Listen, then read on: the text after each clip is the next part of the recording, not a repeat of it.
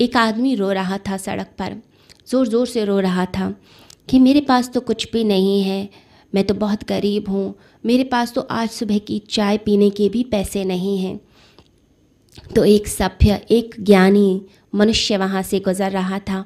उसने उसकी बात सुनी, उसने उसकी शक्ल देखी, उसके चेहरे के हाव भाव देखे और उसके पास जाकर कहा कि तुम मेरे साथ चलो, मैं तुम्हारी कमी को पूरा कर देता हूँ। तुम्हें पैसे चाहिए, पैसे मिल जाएँगे। चलो मेरे साथ। वह उस व्यक्ति को जो रो रहा था, उसे लेकर एक सर्जन के पास गया, एक डॉक्टर के पास गया और जाकर बोला कि ये बहुत गरीब है, ये कहता है मेरे पास कुछ नहीं है, बहुत रो रहा है। आप इसे पाँच लाख रुपए दे दीजिए और बदले में इस व्यक्ति की किडनी ले लीजिए। आप किडनी पेशेंट ढूंढ रहे थे, किडनी डोनर कि कोई किडनी दे दे। तो इस व्यक्ति को पैसे दे दीजिए, इसको पैसे की ज़रूरत है और इससे किडनी ले लीजिए। तो जो व्यक्ति अभी रो रहा था, जैसे लग रहा था मेरे पास तो कुछ भी नहीं है, अचानक से उसके हाव भाव ही बदल गए। वो व्यक्ति घबरा गया और कहता है कि नहीं, मुझे अपनी किडनी नहीं बेचनी, मुझे किडनी नहीं देनी है, मैं बिल्कुल ठीक हूँ, मुझे यहाँ से जाने दो। तो जो ज्ञानी था वो मुस्कुराया और कहने लगा कि लाख दो लाख ज़्यादा चाहिए तो दिलवा देता हूँ। तुम्हें पैसे ही तो चाहिए थे, तुम रो रहे थे ना पैसे के लिए। अपनी किडनी बेच दो। तो वह व्यक्ति कहने लगा कि कृपा करके मुझे बाहर जाने का रास्ता दिखा दो, मैं यहाँ से जाना चाहता हूँ।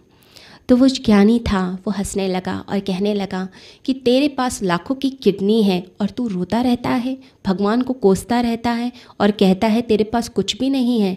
भगवान ने तुझे कितना कुछ दिया है, उसका शुक्रिया किया कर। मेहनत करो, ज़िंदगी में सब कुछ प्राप्त तुम्हें हो जाएगा। ये ज्ञान, ये समझ जब हमारे भीतर आती है कि भगवान ने कितना कुछ दे रखा है, हम पता नहीं किन किन बातों का रोना लेकर बैठे हैं। हर समय रोते रहते हैं, हर समय परेशान होते हैं। हमारी ये जो लाखों की आँखें हैं, ये कौड़ियों की इच्छाओं की तरफ़ देखती हैं। कितनी समझ हमारे अंदर आती है, वो पता चलता है हमारे व्यवहार से, हम कैसे जीवन को बिताते हैं।